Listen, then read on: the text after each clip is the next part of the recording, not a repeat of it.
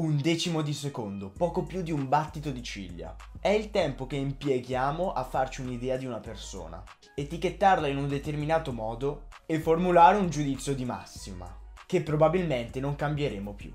Benvenuto, sono Federico Ronzoni e oggi ti racconterò come cambiare la prima impressione. Si dice che vedendo una persona per la prima volta, spesso la prima impressione è quella che conta. E secondo diversi studi scientifici, a quanto pare è davvero così. E questa prima impressione è così potente che ci fa ignorare qualsiasi cosa di cui verremo a conoscenza o ci verrà detta di quella persona poco dopo. A dimostrazione che quando emettiamo un giudizio, poi è difficile convincerci che ce l'avamo sbagliati, poiché noi umani tendiamo a essere coerenti con quello che pensiamo. Per esempio, se compro qualcosa va a finire che la maggior parte delle volte, soprattutto se non ero troppo sicuro della scelta, mi autoconvinco che quella cosa era la scelta migliore che potessi prendere in quel momento.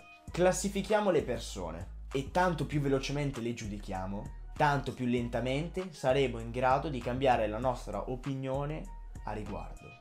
Tutto ciò non è stato fatto a caso, ma è stato creato per un fine evolutivo, che abbiamo quindi sviluppato per sopravvivere.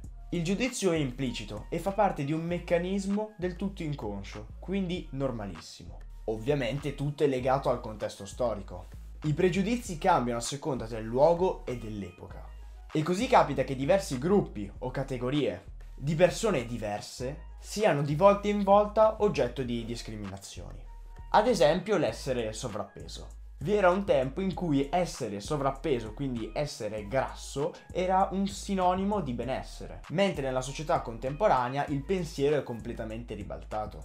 Altro esempio è la bronzatura. Durante l'Ottocento le signore della buona società passeggiavano con l'ombrello perché la pelle chiara era sinonimo di aristocrazia, mentre le donne del popolo erano costrette ad avere una pelle più scura, quindi ad abbronzarsi, perché lavoravano nei campi o comunque lavoravano all'aperto. Tuttavia dovremmo tener conto che l'idea che ci siamo fatti di una persona in base al suo aspetto o ai suoi atteggiamenti possa essere sbagliata.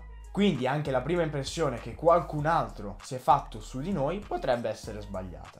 E questo dovrebbe insegnare che prima di emettere un giudizio dovremmo valutare quanto davvero sappiamo di una determinata persona. Perché se l'istinto può essere anche un buon indicatore, spesso può essere anche confuso dai filtri mentali che abbiamo acquisito nel tempo e che corrispondono alla nostra realtà, quindi alla nostra realtà soggettiva e non alla realtà oggettiva.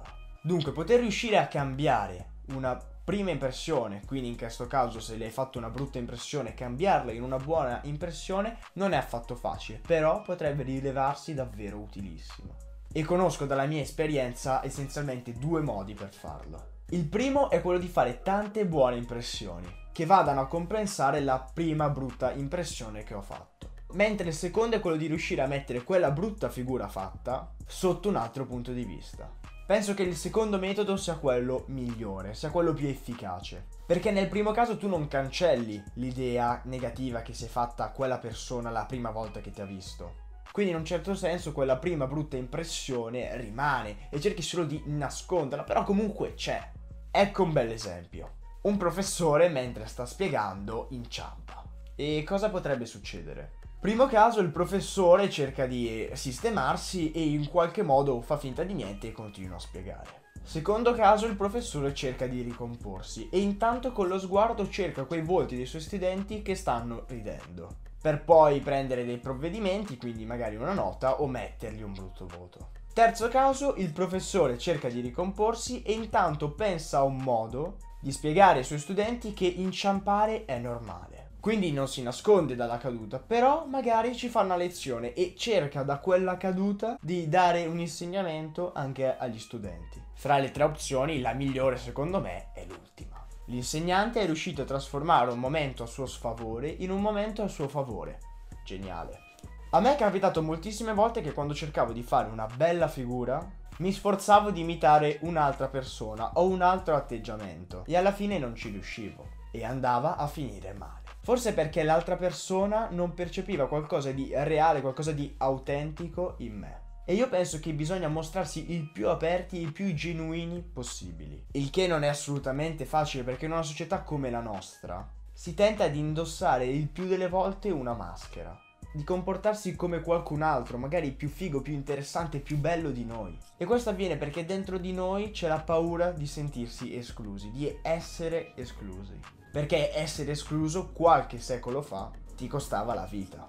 Perché venivi allontanato dalla società e non riuscivi più a procurarti del cibo. Quindi il modo migliore per rimediare a una brutta prima impressione è quello di mettere sotto una luce diversa la nostra prima impressione.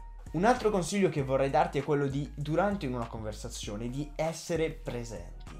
Mi è capitato più volte che mentre parlavo con qualcuno non ero per niente lì e magari stavo pensando ad altro o magari gli rispondevo tanto per, comunque senza seguire il filo del discorso, senza seguire il discorso e senza ascoltare quello che l'altra persona mi diceva e questo ha portato la maggior parte delle volte l'altra persona ad allontanarsi da me. Siamo arrivati alla conclusione di questo video e di questo podcast. Spero che il contenuto ti sia piaciuto e in tal caso ti invito a lasciare un bel mi piace, di scrivere una bella recensione e di lasciare un commento sulla tua opinione a riguardo. Se anche secondo te la prima impressione è così fondamentale e magari come tu hai affrontato questa situazione. Altri spunti su questo argomento li puoi trovare in video e in podcast come quanto è importante l'abbigliamento per avere successo e come capire se piace a qualcuno.